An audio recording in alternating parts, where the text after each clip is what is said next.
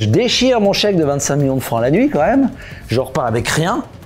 Et je me dis, waouh, le matin, je pense que j'ai fait une énorme connerie, quoi.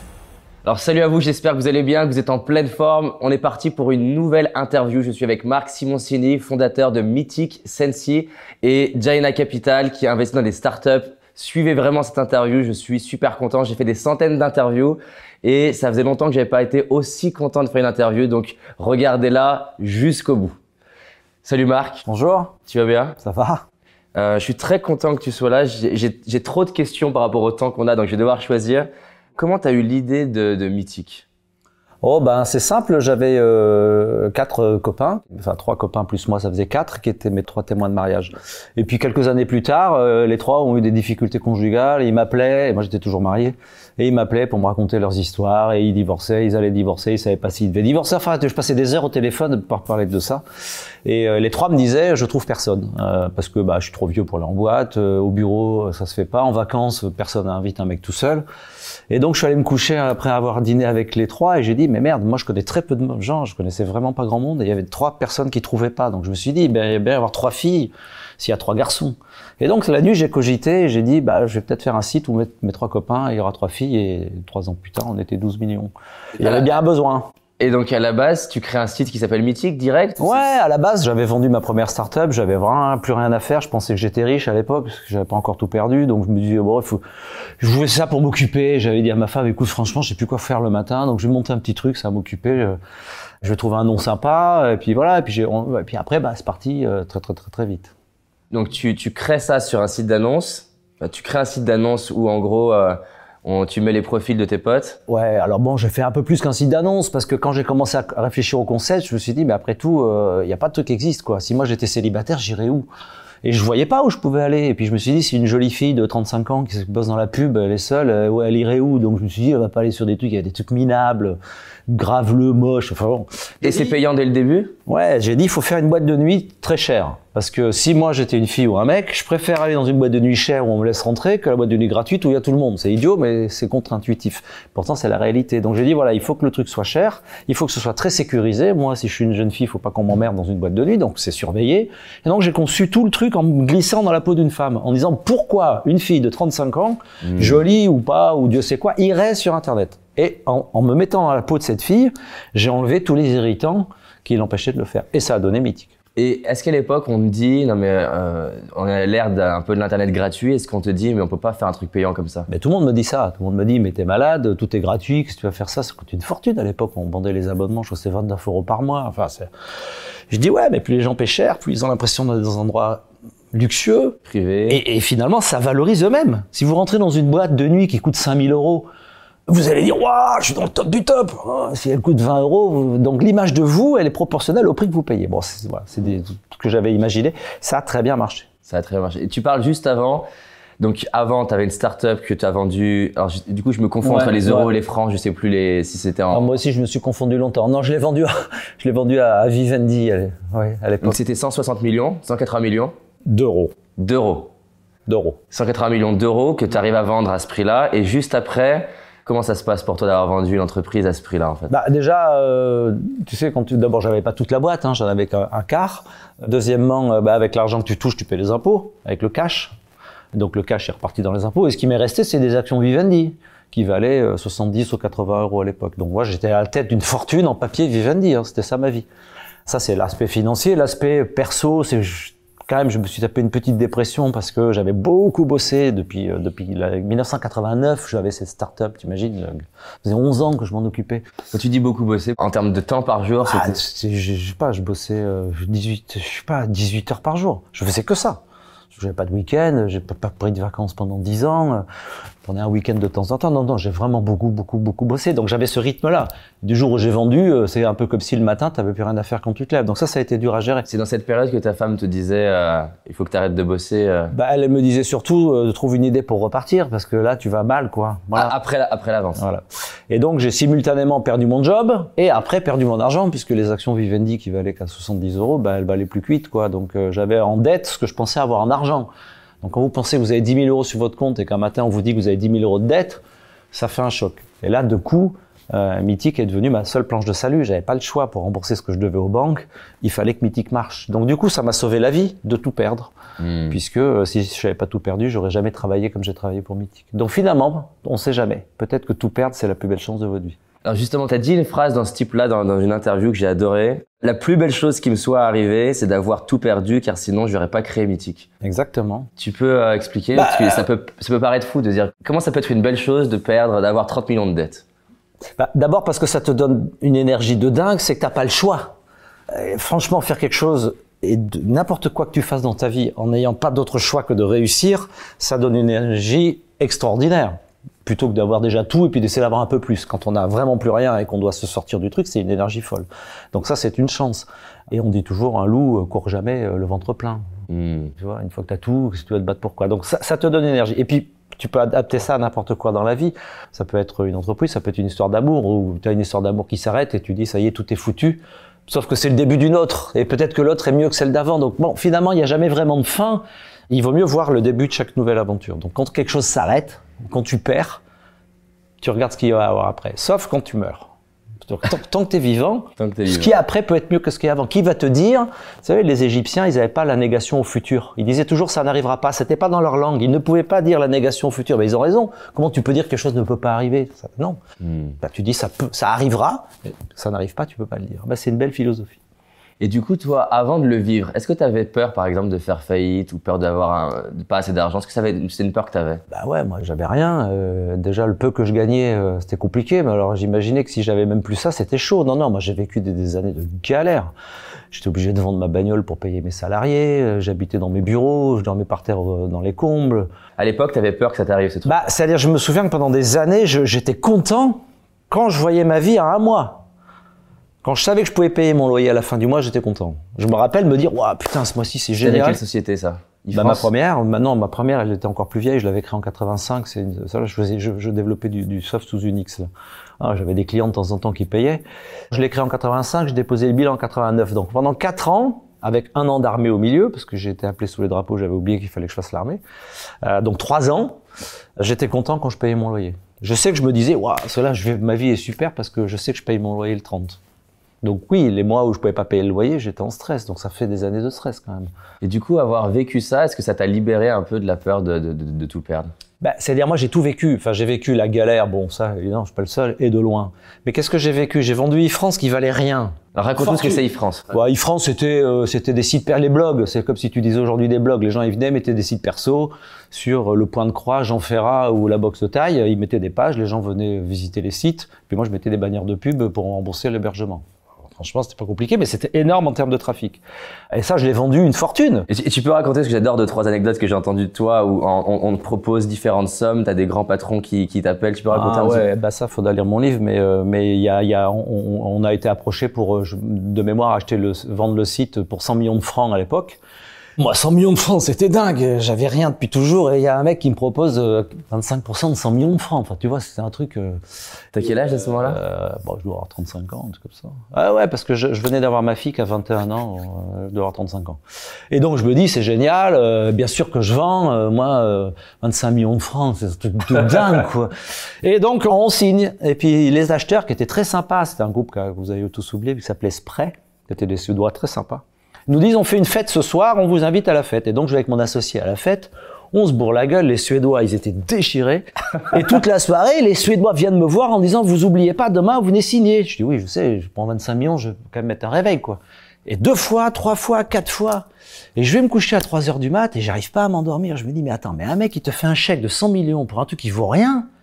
Si en plus, il t'appelle quatre fois, Quand tu dis Voria, qu'est-ce que tu veux dire mais ça, France, ça valait rien. Ça faisait peut-être 2 millions de chiffre d'affaires, tu vois. C'était un truc, euh, ça valait cher parce que l'audience valait cher à l'époque, mais, mais mais Oui, objectivement. dans ta, dans ta tête, tu te disais ça vaut pas 100 millions. Ben non, ça valait 2 millions, tu vois, ou 3 peut-être. Mais bon, après que des gens le valorisent à ce prix-là, c'était la mode à l'époque. Donc moi, j'ai fait comme tout le monde. Et donc, j'ai appelé mon associé, j'ai dit, dis-moi Thierry, il y a un truc qui est bizarre, quoi. Le mec, il te fait un chèque de 100 millions et il t'appelle 5 fois pour que tu viennes le chercher. Il me dit, ouais, je le sens pas. Je dis, bah, on vend pas. Il m'a dit, bah non. Donc, dans ma tête, je déchire mon chèque de 25 millions de francs la nuit, quand même. Je repars avec rien. Et je me dis, waouh, le matin, je pense que j'ai fait une énorme connerie, quoi. Et trois mois plus tard, on vendait à 200 millions d'euros.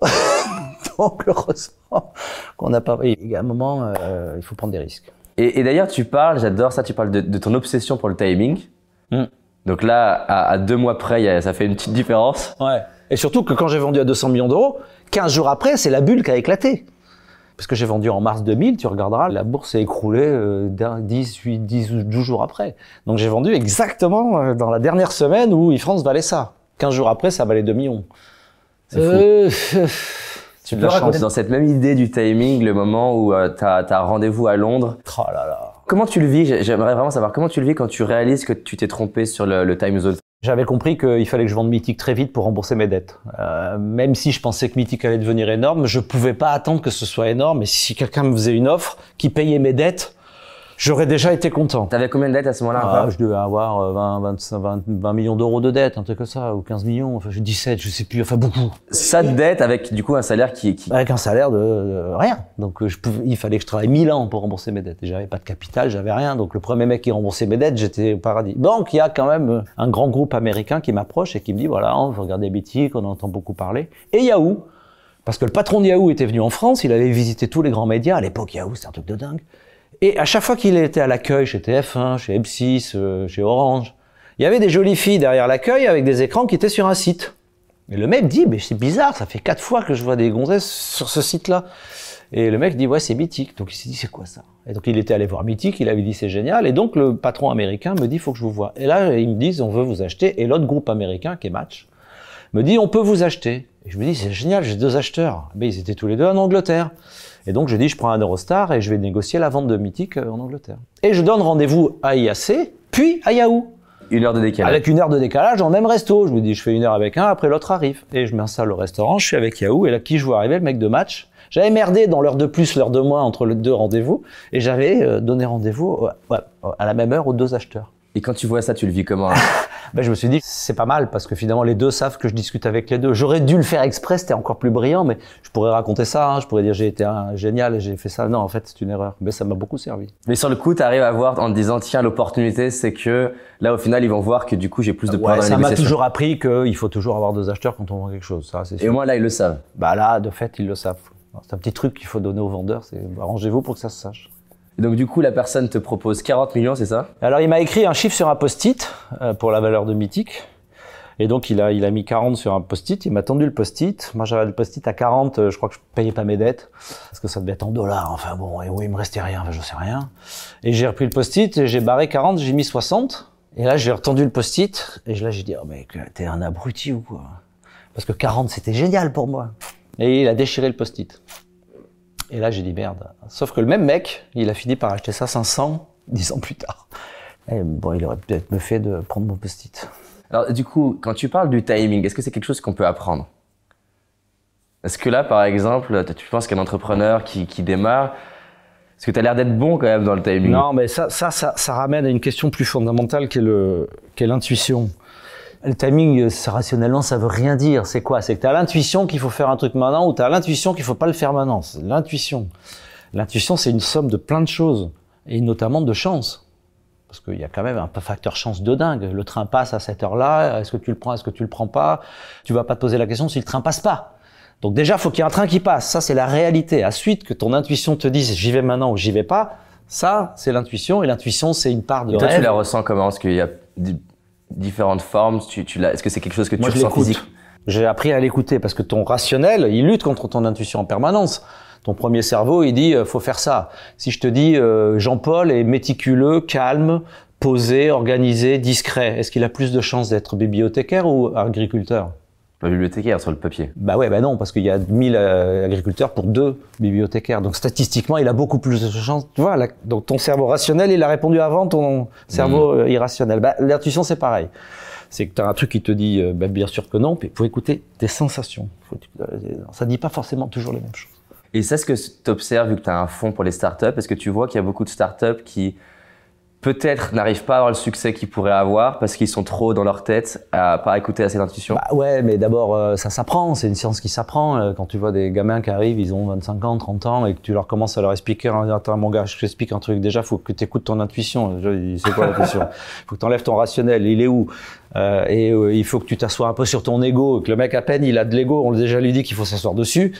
il faut une maturité. Tu peux pas, euh, voilà, tu peux pas naître avec ça. C'est, il faut des années d'échecs pour te dire putain finalement hein, pourquoi j'ai échoué autant de fois? Alors cette fois c'était l'ego l'autre fois c'est j'ai pas écouté mon intuition l'autre fois j'ai été trop vite l'autre et quand tu as une somme d'échecs suffisante tu commences à intégrer ça dans ton logiciel et tu dis avec ça je vais fabriquer une intuition ça, tu l'as pas à 25 ans. Mmh. Alors, Il y a très peu d'entrepreneurs qui réussissent à 25 ans. Il y en a. Il y a des génies partout, il y a des mecs qui ont du bol partout, mais l'immense majorité des gens, il a fallu qu'ils prennent beaucoup de portes dans la figure pour construire une intuition. Pourquoi moi j'ai refusé un chèque de 100 millions? Parce que je savais ce que c'était un million. Parce que toute ma vie, j'avais essayé de gagner un million euh, de chiffre d'affaires, je parle, tu vois. Donc je savais la valeur de l'argent. Quand on a vu les jeunes arriver dans les années 2000 et que c'était la bulle et que les gamins ils sortaient de l'école, ils te demandaient un million de salaire par an.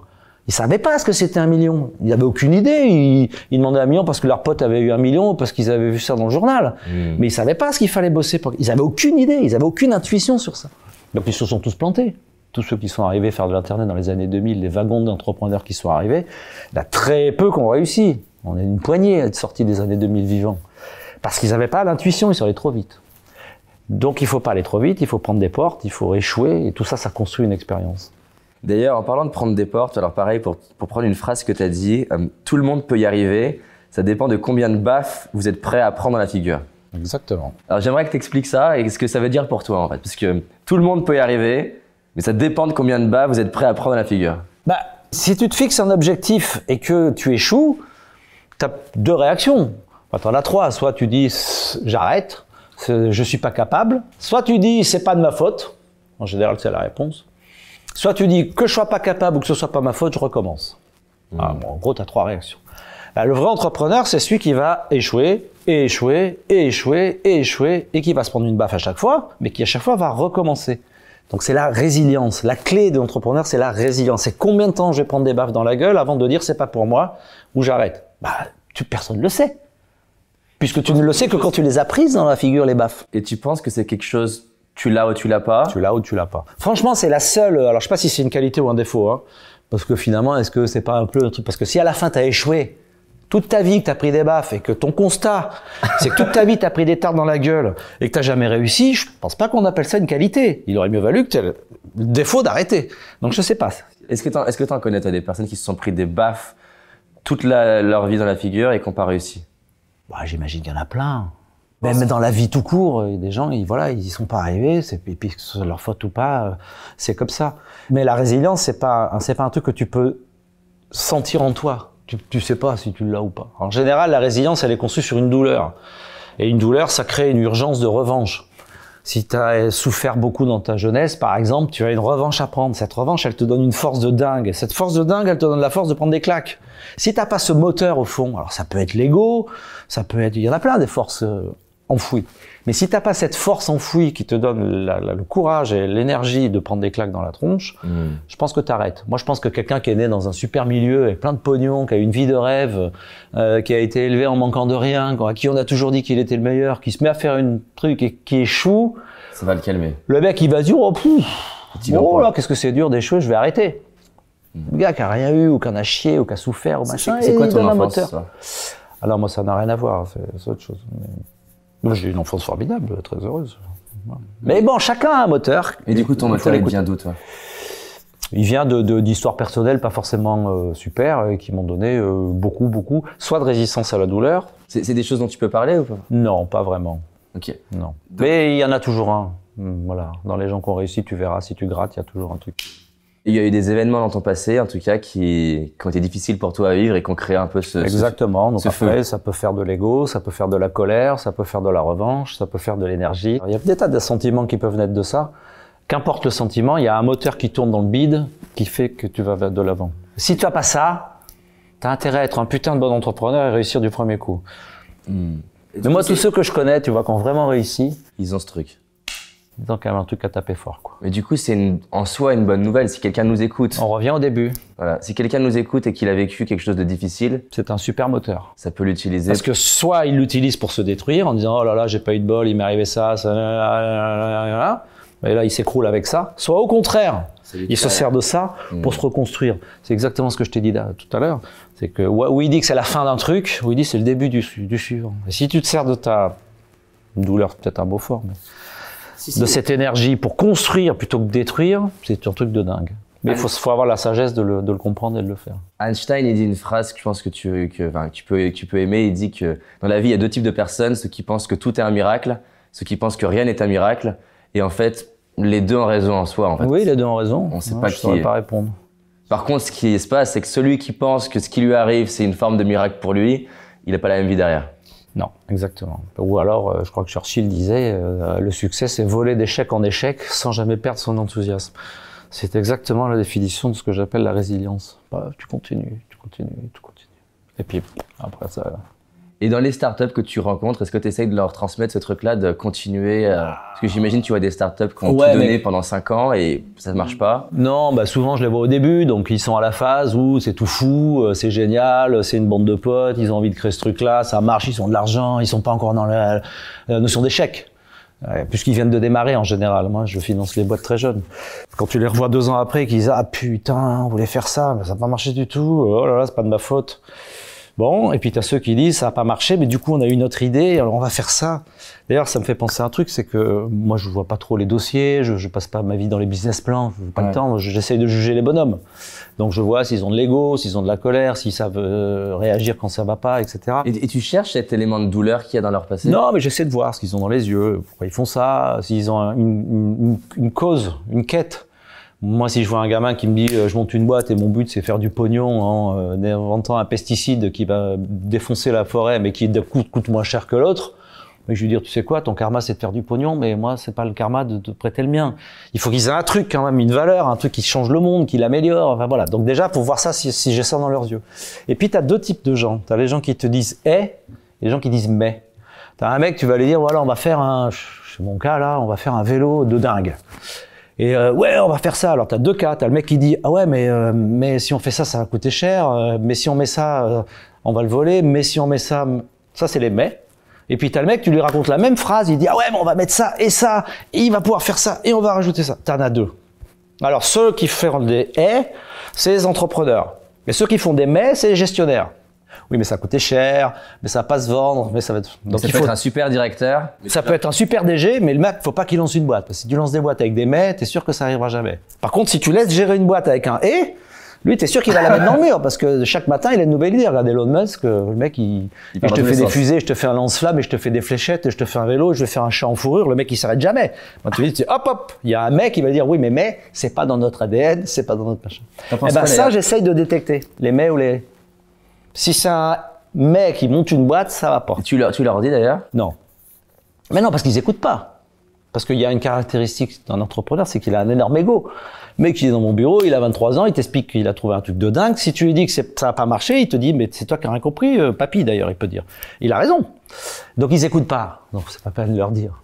Une fois que tu as investi, par exemple, est-ce que tu observes que des fois l'hyper-excitation de l'entrepreneur, jeune entrepreneur, ça lui fait faire des conneries qu'il ferait peut-être pas s'il était un peu plus centré? Ouais, alors j'essaye. Après, dans les boîtes où on est vraiment impliqué, où je les connais bien, où j'aime bien le gars, j'aime bien le projet, où on se parle, de lui parler. Mais moi, j'ai plein de fois où j'ai des entrepreneurs à qui il a fallu que j'explique qu'il fallait qu'ils passent la main à un DG meilleur qu'eux.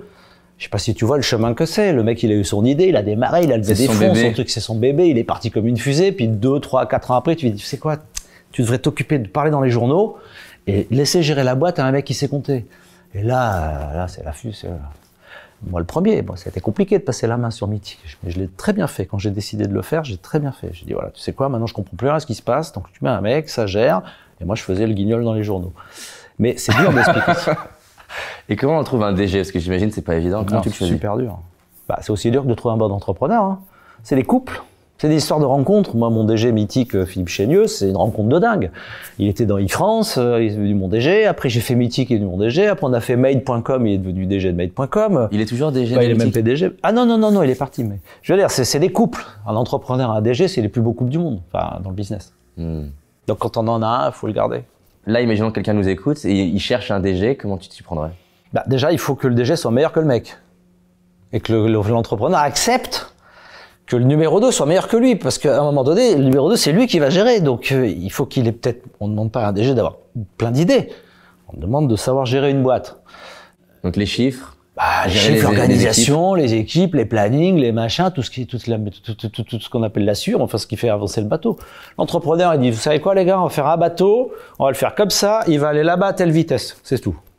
Et derrière, les mecs, ils font la coque, le machin, le truc, les moteurs. Pendant ce lot, il est encore en train de se dire, mais finalement, le bateau, s'il partait vers le haut, ça serait un avion, alors attention, on lui fout des ailes.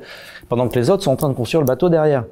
Et si tu dis à l'entrepreneur d'aller construire le bateau, le bateau, il coule dans le port. Il démarre pas le port. Donc, c'est des couples compliqués. à- Et à quel moment c'est le moment d'avoir un DG Bah, moi, je dirais que c'est mieux de l'avoir dès le début, parce que c'est bien d'avoir construit une histoire à deux dès le départ. Hein. Donc c'est un DG qui va être qui va être salarié, qui va avoir des parts. C'est c'est- Ouais, bah ouais. Souvent, c'est ça. Hein. C'est un gars qui a une idée, qui s'associe avec un CTO, qui est ingénieur, qui maîtrise bien la techno, mais qui est aussi structuré. Donc, bah, un vrai DG, t'en as besoin quand ça devient gros, c'est sûr. Mais c'est inévitable. Quand ça devient très gros, t'as pas le choix. Il faut vraiment un mec qui, qui prenne la barre. Et moi, je disais toujours, il y a un stade à la- auquel tu dois accepter que tout le monde dans la boîte est meilleur que toi. La secrétaire qui répond au téléphone, la standardiste, le machin, Dans elle est meilleure que toi dans ta, dans, toi tu saurais pas faire ce qu'elle fait. Donc ton DG, tu sais pas faire ce qu'il fait. Il faut accepter que les gens soient, parce que souvent l'ego fait qu'il y a des entrepreneurs, malheureusement, Qui choisissent des gens qui sont qui dessous. prennent que des mecs moins bons pour rester le meilleur. Un manque de maturité ou un ego très fort. Et comment on trouve, entre guillemets, des, des génies dans un domaine? Imaginons là une start-up qui nous écoute. Comment on fait pour trouver... euh, les Américains ils parlent de A-player. Moi, j'en sais rien. Ce que je te dis juste, c'est que un bon entrepreneur, c'est quelqu'un qui a la capacité d'attirer des gens meilleurs que lui. Finalement, ma seule qualité, euh, je parle de moi parce que je, je, on est là, mais je pourrais parler de n'importe qui. Mais c'est quoi ma qualité, moi? C'est d'attirer des gens meilleurs que moi pour bosser avec moi. Si je les traite mal, si je suis pas comme ci, si je suis pas comme ça, bah, qui va venir bosser avec moi? Personne. Donc, la première qualité d'un entrepreneur, c'est de donner envie aux autres de le rejoindre. Hmm. C'est ça la qualité de l'entrepreneur. S'il n'est pas enthousiaste, s'il n'a pas des idées, s'il est pas, si humainement il, a, il, il donne envie euh, ou pas, euh, voilà, euh, qui a envie d'aller bosser avec une tête de con qui traite mal? Enfin, toi, personne. Donc, un entrepreneur, il faut déjà qu'il prenne ça en compte. Donc après, ça vient tout seul. Maintenant, si tu es un mauvais entrepreneur, que tu es une tête de con, que tu traites mal les gens et que tu vas me demander ta question, est-ce que je vais trouver un DG ben, Je vais dire, je sais pas l'emploi. Il y a une question qu'apparemment t'as jamais posée, c'est est-ce que est-ce que t'es heureux? Ah ben non, on me l'a jamais posé celle-là. En fait, on la pose jamais en entrepreneur parce que la réussite d'un entrepreneur, c'est le pognon. C'est complètement débile, mais c'est comme ça. Si ta boîte elle est en bourse, euh, elle va valoir cher si tu gagnes et pas cher si tu gagnes pas. Mais par exemple, si je reprends mon exemple de pesticide, si je fais un pesticide qui défonce tout, qui coûte pas cher, ma boîte vaut cher. Si le pesticide il défonce rien, mais qui coûte plus cher, et donc il se vend moins, ma boîte va valoir moins cher. Mais j'ai créé plus de bonheur que d'argent. Donc le bonheur intérieur qu'on crée, c'est pas une valeur qui, qui est prise en compte par la société aujourd'hui, en tout cas par le business. Bah, c'est pareil euh, humainement. Un entrepreneur, on lui demande jamais comment il va ou s'il est heureux. On lui dit ça, ça marche. J'étais heureux, on verra plus tard. Bon. Bah, alors la réponse est oui, je suis très heureux. Maintenant, ça, va être, ça a été long parce que je suis assez âgé pour avoir compris euh, ma définition du bonheur et chacun a la sienne, mais euh, je suis heureux parce que je fais plein de choses et je fais que des choses qui me plaisent. Par exemple, qu'est-ce que tu fais qui te plaît le plus? Et ben par exemple, je fais pas de start-up qui m'emmerde. Moi, j'ai pas envie de financer euh, une boîte qui euh, fabrique des guillotines, hein, même si c'est les meilleurs du monde, euh, ça m'intéresse pas. Ou euh, qui a inventé un abattoir euh, qui tue plus de vaches. Bon, ça m'intéresse pas. Donc voilà, déjà, je finance des boîtes qui pour moi ont du sens. Après, je dirige des boîtes. Parce que être uniquement investisseur, euh, quand tu es entrepreneur, c'est compliqué. Donc ça me manquait de pas diriger de boîte.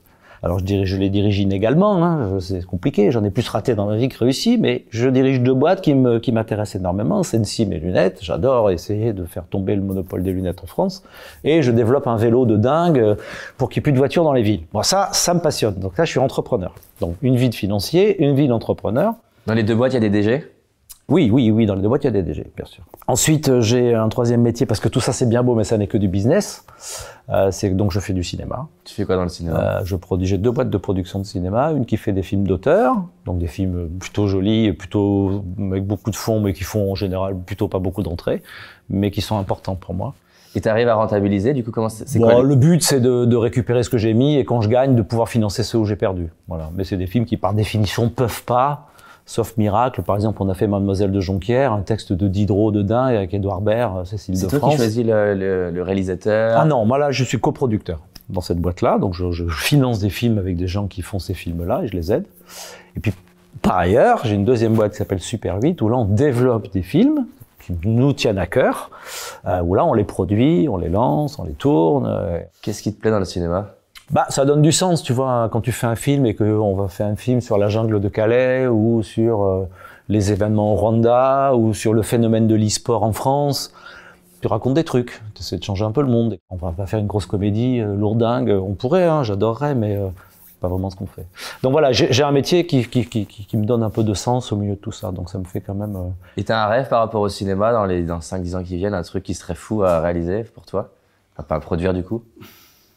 Bah, je, je rêverais d'écrire un film. Ça, ça serait un rêve personnel. Donc, que, tu, que tu l'écrives. Ouais, enfin que je le voilà, que je, je parte d'une idée, qu'on arrive à écrire l'histoire ou le livre ou l'histoire après. Qui serait sur quoi d'ailleurs? Bah, J'ai plein de sujets. Pour l'instant, j'ai pas choisi. Puis je crois que je suis pas capable, mais enfin bon, voilà, tout ça, ça va mûrir. On verra bien si un jour je m'y lance. Euh, voilà, donc moi j'ai quatre métiers hein, investisseur, des vélos, des lunettes et, euh, et, du cinéma. Et comme je travaille à mi-temps, quand je travaille, c'est beaucoup de beaucoup de travail. La semaine où je travaille. Quand tu dis tu travailles à mi-temps, c'est-à-dire une semaine sur deux Normalement, moi, je travaille qu'une semaine sur deux. C'est aussi un quatrième ingrédient du bonheur, c'est que bah, quand tu as une semaine sur deux où tu peux faire ce que tu as envie, euh, c'est un gros, gros, euh, une belle, belle chance que tu as dans la vie et dont il faut pas la laisser passer. Parce que par ailleurs, j'ai des enfants, parce que par ailleurs, j'ai une vie, donc il faut bien que je m'en occupe aussi. Il faut pas que travailler. Donc ça fait depuis quand d'ailleurs que tu as trouvé ce rythme-là? Euh, Depuis que j'ai vendu Mythique. Donc ça, bah, ça fait dix ans maintenant. Alors bon, 10 ans j'ai tâtonné, hein, j'étais que investisseur. Après j'ai dit bon, il faut que je crée des boîtes. Donc il m'a fallu 10 ans pour construire une espèce de truc euh, qui tient à peu près debout, euh, qui me rend très heureux. Il y a plusieurs choses là que je trouve super passionnant là, dans, dans cette idée. Comment on peut s'y prendre pour arriver à faire cette transition entre une vie à 18 heures par jour sans vacances pendant 10 ans à une vie où tu arrives à créer un, un bah, truc Je vais te donner un secret. Euh, quand on vieillit, on reste jeune. Tu me l'expliques? Bah, quand tu vieillis, tu te dis je vieillis, mais en vérité ta tête elle reste pareille.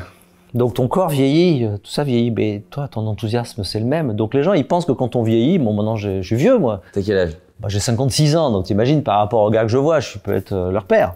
Ils se disent ah le vieux il est fatigué. Mais oui il a raison. Mais ma tête c'est la même que quand j'avais 20 ans. Donc finalement quand on vieillit on reste jeune. Donc euh, je peux continuer à faire ce que je faisais, pareil, tant que mon corps suit. Donc le fait que je travaille qu'une semaine sur deux, ça me permet d'entretenir un corps qui me permet de continuer le plus longtemps possible. Donc, tu fais du sport? Voilà, entre autres, je fais du sport, je fais de la méditation, je fais plein de trucs euh, super intéressants qui me permettent de rester euh, enthousiaste. Et du coup, le conseil que tu donnerais, c'est d'attendre euh, 40 ans pour commencer ou de non, le mais faire ça c'est 25 du luxe. Franchement, euh, commencer à se dire que, alors bon, euh, pas négliger sa famille, pas négliger ses amours, pas négliger son corps, on peut le faire dès qu'on a 20 ans. Faut juste le mettre dans le crâne en disant mon corps, si je m'en occupe, ma famille, mes enfants, mes amours, ça va durer toute ma vie. Donc ça, je peux pas le négliger jamais. Même si je bosse comme un dingue. Moi, quand je bossais chez euh, e-France, je travaillais comme un taré. J'en mets jamais. Mais tous les soirs, je dînais avec mes gosses. Tous les soirs, je les couchais. Tous les matins, je leur faisais le petit déjeuner. Après que je travaille 20 heures derrière, c'était pas leur problème. Mais moi, ils ont vu leur père comme si j'étais un fonctionnaire. Bon, pourquoi? Parce que moi, le mien, je l'avais jamais vu. Donc, du coup, c'est facile. Bon, ça, on peut se le mettre dans le crâne dès le début. Et le sport, t'arrives à en faire déjà? Bah, j'ai arrêté le sport pendant 25 ans. J'ai arrêté de bouquiner alors que c'était ma passion. Euh, J'ai arrêté, j'ai fait plein de sacrifices pour mon travail. À un moment donné, on peut pas tout monter de front. Mais le truc, c'est que le jour où on est arrivé professionnellement dans un état où on pourrait reprendre ce qu'on a abandonné. Moi, j'ai bossé comme un dingue. Je me mets dans la tête d'un, je sais pas quoi, ça peut être un salarié d'ailleurs ou un entrepreneur. Bah, il a bossé comme un dingue. Il arrive à un moment où ça y est, ça marche. Et là, il a deux, deux options. Soit il dit, je pars, je vais encore plus loin. Et je rebosse encore comme j'ai fait là, en sacrifiant tout, mais pour aller plus haut. Cas numéro un, il va mourir le plus riche du cimetière. Soit il dit, voilà, moi j'ai arrivé à un niveau où ce que mes rêves sont là, j'ai pas besoin de plus. Par contre, maintenant je néglige plus ma famille, mes amours, mon corps, euh, ma tête et ma culture. Et dans ce cas-là, il se met dans un état où il, il a ce qu'il a, mais il renéglige rien. Mmh. Donc tu as, deux, mais c'est très personnel. Hein. D'ailleurs, c'est super intéressant parce que pour avoir fait plusieurs interviews avec des personnes qui réussissent dans leur domaine, ce que je peux observer, c'est une fois que j'atteins quelque chose, ben je peux aller plus loin, je peux aller plus loin, et c'est des personnes et je me mets dedans qui vont avoir de l'ambition, qui vont aller, avoir envie d'aller plus haut. Comment tu es capable de dire là, Bah, ça, Là, bien. le jour où le jour où tu le ressens, c'est que tu es devenu mature. Tant que tu te poses pas la question, c'est que tu es immature. Et je bouffe et je bouffe et je bouffe et je bouffe et je bouffe et je bouffe et, je- et puis à un moment donné, tu dis attends, est-ce que j'ai vraiment besoin de bouffer? La première fois où tu te poses la question, c'est ça y est, tu commences à être mature? Alors je vais te rassurer, hein, un mec c'est vers 50 balais que ça arrive, donc tu as encore quelques années. J'imagine que tu connais des, des amis ou des connaissances entrepreneurs qui 60 ans sont toujours en Toujours, train de toujours, 18 heures par, par toujours, jour. toujours, c'est leur vie. Ils seront les plus riches du cimetière. Mais je, je juge pas. Est-ce que des fois tu tu t'essayes de leur Oui, dire oui. calme, tranquille Oui, bien sûr, mais ça sert à rien. Ça les rend heureux. Voilà, mais c'est très personnel. Et quand, quand tu leur dis, ils, ils, ils t'écoutent pas du tout ou ça? Ah, ils m'écoutent pas, mais après, je m'aperçois qu'ils ils ont un peu écouté. Je dis, tiens, je, Un je- peu plus de j'ai l'impression qu'il est en vacances. Je dis, tiens, c'est bizarre, c'est pas l'heure des vacances, il est en vacances. Je trouve ça formidable. Parce que franchement, qui va bosser toute sa vie euh, juste pour être le plus riche du cimetière? Oh, pff, Sans profiter de rien. Franchement, tout le monde se réveille une fois, non? Enfin, j'espère. Est-ce que tu pourrais nous parler d'un des moments, les... tu en as parlé plusieurs, mais du coup, les, un, des, un des échecs les plus difficiles pour toi et qu'est-ce que tu te disais justement pour être résilient en fait? Alors, franchement, les, je- les, les plus difficiles humainement, c'est quand tu es obligé d'annoncer à des gens avec qui tu as bossé qu'il faut qu'ils partent. Des gens, des gens qui. Que... Voilà, tu as une équipe et puis ça marche pas, la boîte marche pas et Je parle des gens où tu es content de ce qu'ils font, mais c'est que tu plus assez d'argent. tu peux pas. Ça, c'est terrible. C'est même tellement terrible que dès que tu as les moyens de payer quelqu'un qui le fait, c'est très lâche, mais créer un truc avec une équipe, se donner, machin, se passionner pour un sujet, puis ça marche pas, et t'es obligé de dire, les gars, je suis désolé, mais il faut y aller parce que ça marche pas, c'est horrible. Euh, Que ce soit 1, 2, 3, 10, 50, hein, c'est la même douleur, hein, c'est horrible. Ça, c'est des échecs très durs. Euh, et puis échouer dans un projet qui te tient à cœur, c'est super dur. Moi, je me souviens d'avoir voulu financer des dameuses de piste françaises, des machines de 10 tonnes avec des moteurs diesel de 600 chevaux. Bon, j'avais cette idée, ce projet. Bon, C'est quoi ton... la France, c'est un énorme pays de montagne et les machines qui dament la neige. Et Ok. plus il y a de réchauffement climatique, plus il faut de dameuses, parce que moins il y a de neige. Et donc, euh, les dameuses sont pas françaises, c'est des Italiens et des Autrichiens. J'ai dit, merde, il y avait une marque française, j'ai dit, on va les aider. Et on a mis beaucoup d'argent dans les dameuses. Et euh, quand on a racheté une usine, enfin reloué une usine abandonnée, qu'on a retapé, rééclairé, réindustrialisé et allumé un matin et bouffe, l'usine s'est allumée et les ouvriers ont commencé à fabriquer. des dameuses, J'ai trouvé ça extraordinaire d'arriver dans ce pays à rallumer une usine. Il a fallu que je l'éteigne trois ans plus tard. Mais ça, ça, ça a été un échec terrible. Qu'est-ce qui était le plus dur pour toi C'était que les gens. Bah, c'est d'avoir rêvé d'avoir euh, allumé une usine et d'être obligé de l'éteindre. Bon, je m'en fous. de- Enfin, j'ai perdu beaucoup d'argent, mais bon, voilà, c'est mon métier, j'en gagne, j'en perds. Bon, voilà, ça, ça, ça m'a pas touché. C'est même pas d'avoir été vexé de pas y être arrivé, parce que bon, ok, j'aurais préféré défoncer les Autrichiens, les Allemands, mais je suis pas arrivé. Bon, ok. Mais d'avoir eu le rêve d'allumer une usine et d'avoir eu le cauchemar de l'éteindre, ah, c'est dur, quoi. C'est dur pour les gars qui bossaient là, parce que c'est c'est dur, c'est dur, quoi. Échouer, c'est super dur. Alors qu'est-ce que tu conseillerais quand on est en train d'échouer pour. euh, Bah, d'être résilient. Alors comment, comment on fait? Bah, il faut essayer de détacher euh, le, perso du business, quoi, en disant bon alors attends, est-ce que c'était vraiment une merde d'avoir échoué ou est-ce que vraiment, vraiment, vraiment t'as fait tout ce que t'as pu? Chaque fois que j'ai échoué, on, on peut vous, on peut vous dire des tas de trucs sur moi, hein, que j'ai merdé plein de trucs, que plein de fois où j'ai échoué, et c'est vrai, et j'en ai raté des tonnes. Mais il y a un truc que personne ne vous dira jamais, c'est que je suis pas allé au bout du bout du bout du bout de tout ce que j'ai pu. Voilà. Et puis parfois, bah, j'y suis pas arrivé. Mais moi, quand je me plante, si je me suis dit, t'as pas, t'es pas été au bout, là, je fait, fais tu donnes mal. tout. Mais ça ne m'est jamais arrivé. Moi, si tu me files un iPhone qu'il faut le réparer ou machin, je vais passer 50 heures et après je vais le mettre à la poubelle. Mais j'aurais essayé pendant 50 heures de le refaire marcher. Après, euh, je- probablement, je le ferai jamais marcher. Mais voilà. Si vous êtes sûr que vous avez fait tout ce qui est en votre pouvoir, bah, l'échec, vous le vivez Mieux. plutôt mieux.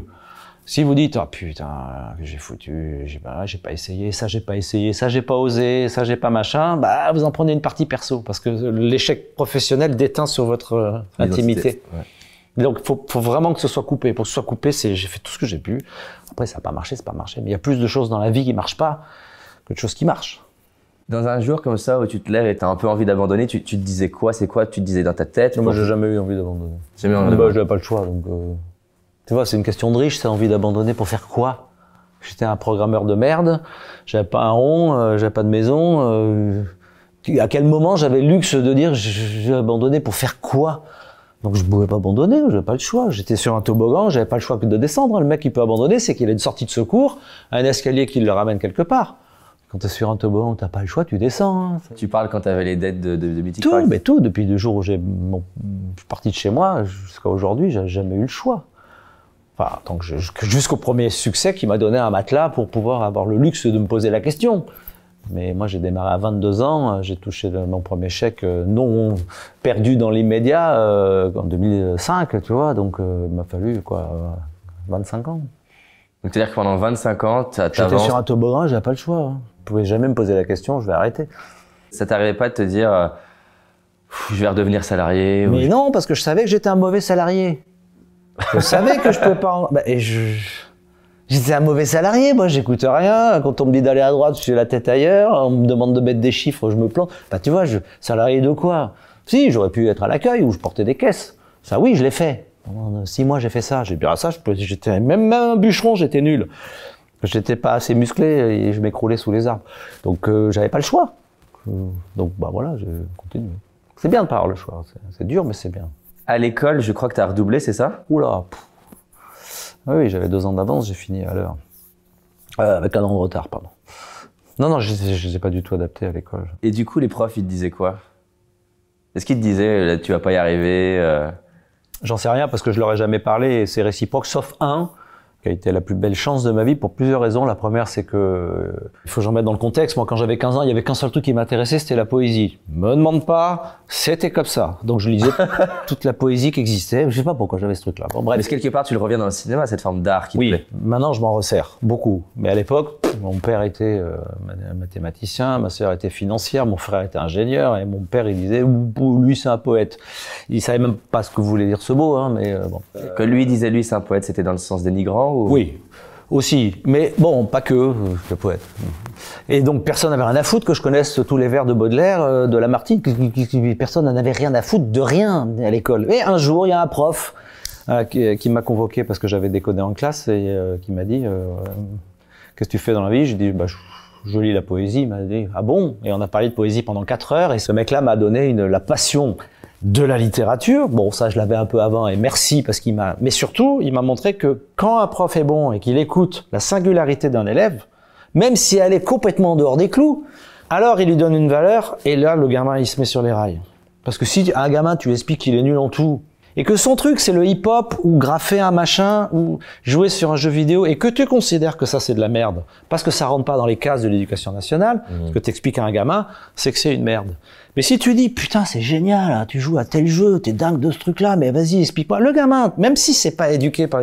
tu le remets dans un truc où il y a un référent qui lui donne une valeur. Et ça, ça lui donne une énorme confiance en lui. Et du coup il se dit ah bah c'est génial parce que j'ai réussi à être considéré dans ce truc-là. Mais maintenant si j'apprends mon histoire et ma géo, je vais peut-être, on va peut-être m'aimer pour ça. Et en fait tu vas le remettre sur les rails.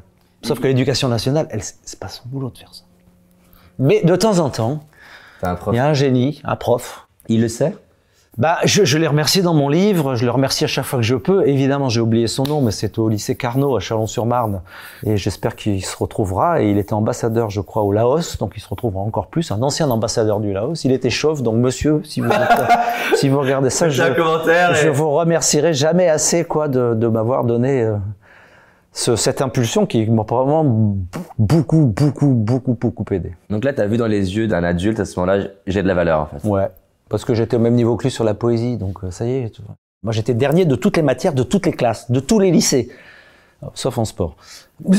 C'était pas possible, quoi. Je veux dire, à un moment donné, il y avait bien un truc qu'il fallait que. Bah, c'est lui qui m'a trouvé. Et tu t'as été combien de temps avec lui C'était un an. Un an seulement. Ouais, un an, un an, un an. Après, j'ai encore changé de lycée. Donc voilà, il y a toujours un moment donné, il faut regarder la singularité des gens. Et à quel moment t'as su je vais entreprendre? Ah ben écoute, euh, j'ai pensé à ça la dernière fois. Je n'arrive pas à retrouver. Si non, mais je me rappelle au lycée quand j'étais en, j'avais dû redoubler déjà deux fois, donc je devais être en première. Et je sais plus, on était avec des potes, on devait organiser un truc. Euh, et il y a un pote qui était venu me voir, il m'a dit c'est toi qui dois organiser le truc. Et je dis beaucoup c'est moi qui organise le truc. Il m'a dit parce que toi c'est ton truc de d'entraîner les gens. Il m'avait dit ça, j'avais pas compris pourquoi il m'avait dit ça, mais il avait dû voir que j'étais grande gueule ou que les gens m'aimaient bien ou que, voilà. Donc c'est peut-être ce jour-là que je me suis dit ah ouais, peut-être que mon truc c'est d'entraîner des gens. Est-ce que tu penses que c'est ça un, entrepreneur, c'est oui. quelqu'un qui entraîne les gens? Oui. Bah, il entraîne tout le monde. Déjà, il entraîne son associé, il entraîne ses associés, il entraîne ses clients, il en... t'entraînes pas tout le monde, tu fais quoi? Un entrepreneur, c'est suivi par les autres. C'est au sens, euh, c'est pas péjoratif il les emporte, quoi. Mon produit est génial, euh, faites le produit génial avec moi, donnez-moi le pognon pour faire le produit génial, prêtez-moi l'argent pour faire. C'est quoi? C'est que ça, c'est du storytelling. C'est venez, euh, on va faire un truc. Alors justement, c'est ma prochaine question. C'est, je suis en train d'étudier en ce moment le, le rôle, le, enfin le, le pouvoir du storytelling dans la vie d'un entrepreneur, enfin à quel point ça participe à la réussite d'un entrepreneur. C'est quoi pour toi le storytelling et quand, quand est-ce que tu l'utilises et si tu as des petites clés que tu as appris avec le temps qui améliore un bon storytelling? Bah, Le storytelling, c'est ce que tu es obligé de raconter pour faire le mariole pour que ta boîte existe. À un moment donné, c'est quand même aussi beaucoup de théâtre. Quand un vendeur de tapis euh, t'explique que son tapis il est fait au Pakistan par des femmes euh, qui font 12 nœuds au centimètre carré, qu'en vérité il est fait en Chine. Quelque part, c'est du storytelling où le mec il te dit que son produit il l'avait pensé dès le début et que c'est une vision qu'il a eu un matin en pissant et que 30 ans plus tard il a fait le meilleur produit du monde. Ça, c'est le storytelling. Mais pourquoi j'ai écrit mon bouquin C'est que je raconte la vérité. La vérité, c'est qu'après, tu peux tout repeindre en disant, euh, voilà, c'était pensé, mais la vérité, c'est que tu fais ce que tu peux, quoi. Mais que tu es un peu obligé de raconter une histoire autour. Voilà. Donc, il faut pas ne faire que raconter des histoires, il faut aussi faire des choses qui marchent. Tout peut pas être storytelling. Il faut quand même qu'il y ait une réalité derrière. Et du coup, est-ce qu'on peut faire du storytelling à partir de raconter la vraie histoire? Eh ben, moi, je pense que oui. À une condition. C'est qu'il faut qu'on accepte de parler des échecs. Moi, mon bouquin, c'est que mes échecs. Mais c'est pas mes échecs, c'est la réalité. Je suis pas en train de dire, voilà, je vais me forcer le trait. C'est la réalité. Je me suis planté, j'ai fait n'importe quoi, c'était n'importe quoi, c'est une catastrophe. Et c'est une vraie histoire, à la fin. Si je te la raconte en disant, j'ai monté trois boîtes de dingue dans ma vie, et voilà, c'était, bon, ok. Qu'est-ce que je raconte? Ben, c'est tous les échecs qui m'ont mené à ça. Mais ce qui est intéressant, c'est pas les succès. Les succès, il y en a des bien plus gros, il y en a des bien plus petits. Ce qui est intéressant, c'est comment en échouant tout le temps, finalement, si tu as la résilience et si tu as de la chance, comment tu construis un succès? C'est quoi qui doit intéresser un jeune?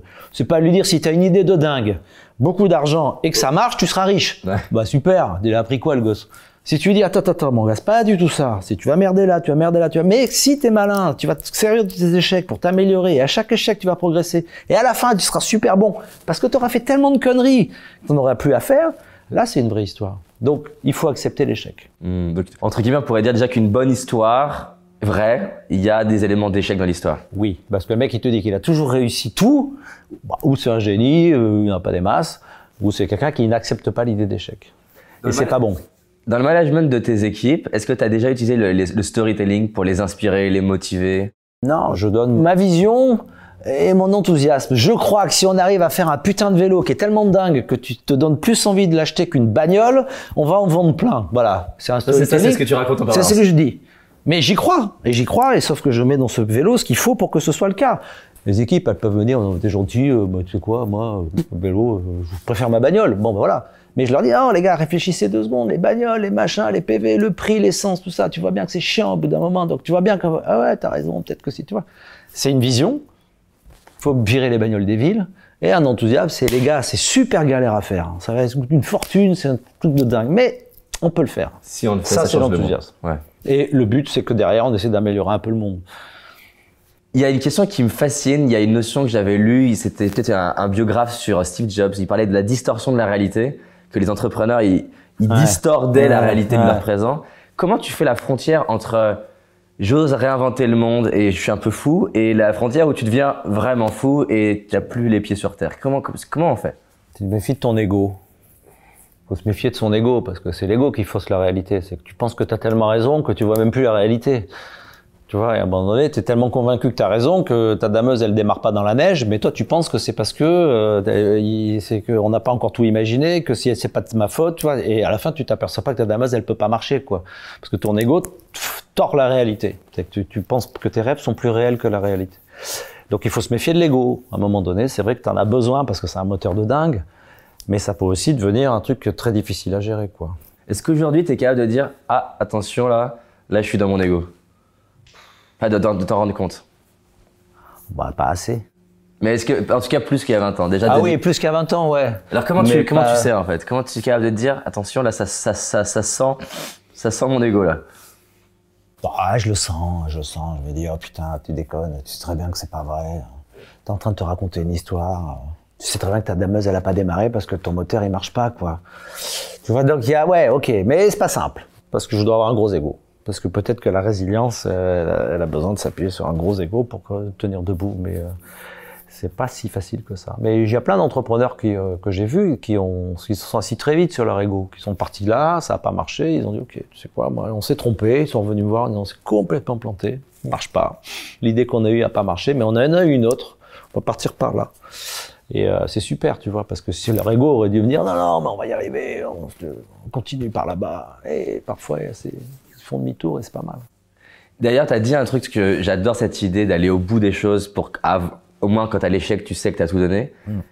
Comment tu fais la différence entre je m'obstine dans un truc Et entre guillemets, je suis en train de m'obstiner pour rien? Parce qu'il faut avoir le truc, il faut être sûr que l'île sur laquelle tu voulais envoyer ce putain de bateau que tu construis, elle est toujours là. Et que c'est plus le mirage de l'île. Parce que si tu dis, euh, je sais pas moi, je vais lancer un, un appareil de dingue euh, parce qu'il y a un besoin. Le besoin, c'est l'île. Tu dis, voilà, il y a un besoin, je vais, je vais et c'est ça qu'on vise. Et tu construis ton truc pour combler ce besoin, sauf que plus tu avances dans le temps, plus le besoin soit disparaît, soit est pris par un autre euh, qui a fait le produit, tu vois. Et donc à la fin, ton but, il a disparu. t'es pas arrivé à temps, t'es pas avec le bon produit, t'es pas avec le bon prix, mais euh, il a disparu. Et tu continues. Tu continues parce Tu que tu as fait tout le chemin et tu dis, ah, mais j'ai pas fait tout ça pour arrêter, mais t'avances vers un truc qui n'existe plus. Donc là, si t'es pas capable de dire, je me suis planté, j'ai été trop lent, j'ai pas été assez bon, j'ai pas eu de chance, tu mets ce que tu veux. Mais Ouais. l'île, en vérité, je sais qu'elle est plus là, il vaut mieux arrêter les frais, bah tu continues pour rien. Donc il faut, il faut pressentir ce truc-là. Sinon, tu t'embourbes et tu vas jusqu'au bout. Hmm. Et tu rates l'île. C'est ce que j'ai fait avec mes dameuses. J'ai continué, continué, continué, j'aurais jamais dû, quoi. Je me suis dit, voilà, les Français achèteront jamais des dameuses françaises. Parce que c'était ça mon île. Il y a des stations françaises de partout. Si tu leur fais une dameuse française, ils vont l'acheter. Rien à foutre d'acheter une dameuse française, les stations de ski. Acheter une dameuse pas chère, pas une dameuse française. Et moi, je me disais, mais les mecs, ils sont quand même un truc pas, très- pas stéréotype, ils vont quand même euh, nous aider. Il y a une seconde. Et avec du recul, par exemple, imaginons qu'on est dans le même con- contexte, et je me, je me dis, tiens, mon produit, c'est génial, les Français ils vont l'acheter. Ben, j'ai même qu'avec mes lunettes. Je fais des lunettes françaises, trois fois moins chères, faites à la main, dans le Jura, truc de dingue, trois fois moins chères que des lunettes chinoises vendues chez les opticiens traditionnels. Trois fois moins chères. Je me dis, les Français, c'est les mêmes lunettes, elles sont super jolies, c'est une marque branchée, ils les payent trois fois moins cher, et ils ont rien à foutre, ils vont acheter des lunettes chinoises. Pourquoi cette fois? Ouais, parce qu'il faut pas compter sur le patriotisme des gens pour faire du business, c'est tout. Dans des dameuses ou dans des lunettes. C'est terrible, ça, mais c'est comme ça. C'est pas quelque chose qui aujourd'hui a suffisamment de valeur pour un Français Eh ben non. Donc moi, l'île qui est les Français vont être contents d'acheter des lunettes françaises, ça n'existe pas. Donc c'est comment la nouvelle île alors? Eh ben, je me dis, ils vont être contents d'acheter une lunette trois fois moins chère. Mais ils en ont rien à foutre, ils sont remboursés par les mutuelles. Alors tu fais comment du coup? Eh ben, j'attends qu'ils soient obligés de payer leurs lunettes. Mais ça, ça va arriver? Bah, au 1er janvier, euh, tu vas commencer à plafonner des lunettes à 100 euros. Après, tu peux en avoir qu'une paire tous les deux ans. Donc, la deuxième paire que tu vas acheter, tu vas devoir la payer de ta poche. Mais ça m'a pris 7 ans à me battre contre les forteresses qu'on avait mis devant moi. Mais l'île, elle existe toujours. Le jour où les Français paieront leurs lunettes, ils seront contents de pas les payer cher. Et peut-être qu'ils seront encore plus contents si elles sont faites en France. Mais ça, Là, ça sera un bonus. pas s'emballer quoi. Donc quand tu as un mec qui te dit j'ai acheté des lunettes chez le Tartampion, euh, l'opticien du coin, faites en Chine à 4,50 euros et que le mec il te la vend 300 euros, ils sont contents avec ça. Qu'est-ce que je te dise? Moi je dis bah, c'est terrible. Mais ils ont raison, c'est les clients. Je dis rien. Mais je pense qu'un jour j'aurai raison. Peut-être je serai mort. Hein. Mais l'île elle est toujours là-bas. Sinon je m'obstinerai pas. Il y a une question que j'aimerais te poser aussi. Tu as rencontré très jeune des, des, personnes qui étaient influentes. Et on peut facilement, en tout cas, je vois beaucoup de personnes qui, qui peuvent, dont moi, je pourrais me dire, tiens, je vais être intimidé, je vais, oula, comment je vais savoir faire? Est-ce que tu aurais des conseils quand on a un rendez-vous avec quelqu'un qui, nous impressionne pour euh, mieux le vivre, mieux le gérer ou, ou déjà être meilleur dans le rendez-vous?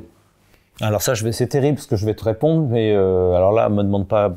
J'espère que la question d'après, c'est pas pourquoi, mais je n'ai jamais été impressionné par par aucun par personne dans aucun de mes rendez-vous, par personne. Que ça aille d'un grand patron de chaîne à- au président de la République, en passant par euh, je sais pas pourquoi, alors que je suis très timide et euh, tu vois, si tu me Si C'est un être humain. mais je suis même moins impressionné par ces gens-là que par euh, un nouvel recrue que je vais devoir embaucher ou bon, pas trop. Donc je sais pas, euh, je sais pas, je sais pas quoi te répondre, je, je sais pas. J'ai cette chance-là, moi. de- Est-ce que tu te dis des choses dans ta tête qui font que du coup, bon, tu sais, Non, je me dis qu'on va parler d'un truc que je connais aussi bien que lui. On en retrouve comme la poésie. Je- si je maîtrise le sujet, Bah va bien. ouais, c'est-à-dire que le mec, s'il s'il me parle d'internet, alors c'est sûr que s'il me parle de chimie moléculaire, euh, je vais l'écouter, mais ça m'impressionne pas parce que j'y connais rien, donc je vais être content d'apprendre. Et puis si c'est un sujet que je connais, je pense que je le connais au moins aussi bien que lui. Et puis s'il est meilleur que moi, j'apprends. Donc je vois pas en quoi je serais stressé de quoi. Soit je connais pas, je ferme ma gueule, soit je, il connaît mieux et j'écoute, soit il connaît pas et je lui explique. Donc qu'est-ce qu'il y a de stressant là-dedans? Hmm. à condition que tu acceptes de pas être aussi fort que lui et, ou d'apprendre de lui. Si ça te stresse que quelqu'un soit meilleur que toi quelque part, bah tu vas arriver stressé. Mais si au contraire tu vois ça comme une gourmandise, en disant c'est génial, j'ai vu un mec génial qui m'a parlé d'un truc génial auquel je connaissais rien, C'est super, tu sors de là, tu as appris quelque chose, en quoi c'est stressant d'apprendre quoi que ce soit. Hmm. Donc je comprends, ben je vois pas. Ok. Il y a des gens, je vois beaucoup de personnes dans mon audience qui m'écrivent en me disant ce qui me fait peur dans l'échec, c'est pas seulement l'échec lui-même, c'est le regard de- des autres. Ouais, mais faut les emmerder les gens parce qu'à un moment donné, tu vois, euh, c'est que ceux qui n'ont rien fait, qui n'ont rien raté, quoi. Je suis pas à revendiquer. On dira super les gars, moi je me suis planté. Mais tu dis, mais tu sais quoi, mais tais-toi quoi. T'as fait quoi toi pour te planter? Bah t'as rien fait, donc tu pas planté. Bah, euh, tout le monde se plante quoi. Quelqu'un est jugé, quelqu'un qui se plante, c'est typiquement français. Bah, C'est ce que j'ai dit une fois. Dit, on supporte pas l'échec en France parce qu'on supporte pas la réussite. Ça va avec. Hein. Je pense que si les Français acceptaient la réussite, ils commenceraient à accepter l'échec. Mais la France, c'est pas un pays où on accepte encore la réussite, donc on a encore pour quelques années. Est-ce que tu, tu es en train de voir que ça, ça, ça change, tu dis ça? Bah oui, parce que la nouvelle génération accepte plus euh, la réussite et donc la réussite au sens large. Hmm. Essaye de, de dire à tous tes, bon toi t'es très jeune, mais imagine quelqu'un de mon âge qui dirait à toi à cri qu'il est heureux. Mais tu crois que les gens, ça les rendrait pas très heureux que tu dises ça? Parce que ça les renvoie à leur situation, ça leur oblige à se poser la question. Donc tu vois, franchement, quelqu'un qui est super heureux, t'as plutôt envie de te dire il fait chier celui-là que de dire ah bah c'est génial pour lui. Naturellement, on a toujours cette réaction, mais dans le business c'est pareil. Celui qui a réussi, euh, je sais plus qui disait, c'est Talleyrand qui disait ceux qui ont réussi devront un jour se justifier. Hmm. Et du Pourquoi coup, faut justifier d'avoir réussi? Toi, t'es français, t'as Oui, réussi en France. oui, je suis jamais comment, parti, ouais. Comment, comment, comment t'as géré ça en fait du coup euh, Parce que c'est en Bah, train de. on c'est en train- rien à foutre. moi, j'en ai rien à foutre de ce que les gens pensent de moi, quoi. Le mec, il me dit, il s'est planté, il s'est planté. Je dis, Et par rapport à la notion de réussite, justement, de se dire, ah, putain, il fait partie des réussites françaises dans l'entrepreneuriat, j'imagine que ça a créé de la jalousie, des, pourquoi pas des oh, médias tu sais quoi, je l'ai jamais ressenti. Ok. Non, franchement, je n'ai jamais ressenti ça. D'abord parce que je suis toujours resté en France, parce que tout ce que j'ai fait, j'ai essayé de le faire en France. D'ailleurs, c'est pour ça qu'on m'a donné la Légion d'honneur. Hein. C'est parce que j'ai tout mis en France, pas parce que j'ai fait mythique. Parce que j'ai investi 100% de ce que j'ai gagné pour aider des jeunes. Bon, ah, dans mon pays, j'ai appelé à ce que les gens qui étaient partis pour des raisons fiscales reviennent. Je suis jamais parti, malgré les efforts de François Hollande. J'ai réussi à rester. C'est important pour toi?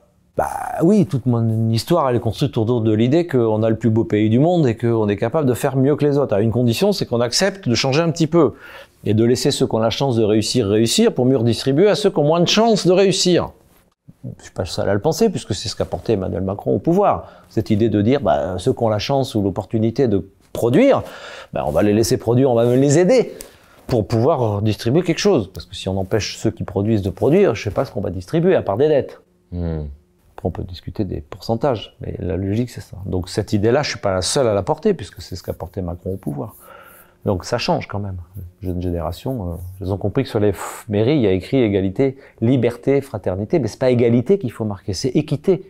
On n'est pas égaux. T'es meilleur en maths que moi, euh, je suis meilleur en histoire que toi, euh, on n'est pas égaux, on n'est pas les mêmes. Par contre, on est traités pareil. Mais si tu m'expliques que tout le monde est pareil, je t'explique que non, pas vraiment. Par contre, qu'on doit traiter tout le monde pareil, oui, c'est important. Donc il faut changer toutes les mairies. Il y en a 36 000. Ça, c'est un des futurs objectifs pour toi Parce que ça, il faudrait que je fasse de la politique. C'est pas, prévu. Ah non, vraiment pas, non. Est-ce que tu aurais, pour terminer, un peu euh, 4-5 clés qui seraient des clés euh, euh, pour réussir en tant qu'entrepreneur? Bah, je te les ai donnés au fil de l'eau, mais euh, savoir s'entourer de gens meilleurs que soi, euh, se méfier de son ego, euh, tester sa résilience et être sûr que son idée elle est bonne. Je finirai par ça. C'est que franchement, quand tu dis déjà j'ai eu une idée de dingue euh, et que tu dors une nuit dessus, six fois sur dix au réveil, tu dis ah merde, non, finalement c'était pas une idée dingue. Déjà, tu dors une nuit, deux nuits, trois nuits, si t'en restes une, c'est déjà balèze. Et là, tu dis ouais, quand même, ça fait une semaine que je pense à ça, mon idée est toujours bonne. Et alors là, tu commences à être trouvé, et là, tu dors plus pendant une semaine, tout ce qui va faire que ça va rater. Ça va rater parce que ça, ça va rater parce que ça, ça. Et à chaque fois que tu trouves un truc qui peut faire rater ton idée, tu as la réponse. Non, non, on peut pas rater à cause de ça parce que j'y ai pensé. Donc tu conseilles de s'arrêter et de Tu t'arrêtes. Et Qu'est-ce tu, qu'il pourrait et faire tu réfléchis pas à ton idée, tu, rappelles, tu réfléchis à tout ce qui va faire que ton idée marche pas. Et à chaque fois que tu, et tu en parles autour de toi. Non, non, ton sandwich à triple saumon euh, avec du pain de mie, euh, il va pas se vendre. Ah bon, pourquoi? C'est trop gras. Non, parce que j'ai mis un truc sans gras. Ah, ok. Tu vois, et tac, tac, tac, tac, tac. Je sais pas si tu connais, il y a une notion qui illustre ça que j'ai découvert récemment, qui s'appelle le pré-mortem. Et en fait, c'est inspiré de la morgue. C'est-à-dire que à la base, on parle du post-mortem à la mort, qui est de savoir pourquoi la personne est morte. Mhm. Et l'idée du pré-mortem, c'est de dire, tiens, qu'est-ce qui ferait qu'elle pourrait mourir Bah, c'est ça, j'ai dû inventer ça avant le nom. Et donc, du coup, bah, C'est entrepreneurial, pré-mortem, c'est qu'est-ce qui ça. ferait que mon projet puisse se rater. Et quand tu as passé deux mois à essayer de tuer ton idée et qu'elle n'est pas morte, là, tu peux la lancer. Et là, tu as une chance sur 100 d'y arriver. Ça fait pas beaucoup de statistiques. Quoi. T'as à peu près autant de chances de te tuer en avion.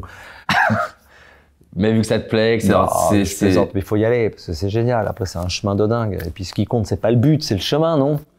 C'est clair. C'est d'avoir une idée, de, de partir là-dedans, et puis tu arrives, tu arrives pas, c'est pas grave, t'as fait un chemin de dingue. C'est quand même mieux que rester dans ton fauteuil, non? Puis la réussite, tu la mets où tu veux, c'est ça qui est génial avec la réussite. C'est que tu la mets où tu veux. Mais qui dit, ah non, mais moi j'ai réussi, hein, j'ai vendu deux sandwichs. Bah, c'était mon rêve. Bah voilà, t'as réussi. Tu peux toujours l'adapter après. Hein. Au lieu de monter 50 usines de sandwich, tu dis, moi, tu sais, j'ai fait ça parce que j'ai eu deux clients heureux. Bah voilà, tu t'adaptes. En tout cas, le chemin de construire ton sandwich, il était dingue. Donc, il faut le faire. C'est clair. Est-ce qu'il y a une dernière chose que tu souhaites partager? Ton livre peut-être euh, Oui, bah, je, je, en fait, je fais ça parce que je, je donne les droits à une association auquel je tiens beaucoup, qui est Epic. Donc, euh, j'essaye de faire la promo et j'y tiens de ce livre qui s'appelle une, Une vie choisie, qui est juste l'histoire que je viens de vous raconter, mais avec beaucoup plus d'anecdotes et, et donc de réalité, et de noms et de voilà, et qui vous montre que euh, que tout ça c'est une succession d'échecs. Et le titre est choisi, c'est que ça s'appelle une vie choisie parce que moi je voulais choisir ma vie, je me dis ben, personne va décider pour moi, je vais être libre d'aller chez le coiffeur euh, le mardi matin si je veux et pas le samedi avec tout le monde et que je suis jamais allé chez le coiffeur euh, autrement que le samedi matin avec tout le monde parce que la vie quand on est entrepreneur on croit qu'elle est choisie, mais en vérité en lisant le livre vous verrez que c'est beaucoup beaucoup de contraintes, mais c'est passionnant. Top. Merci beaucoup en tout cas. Merci.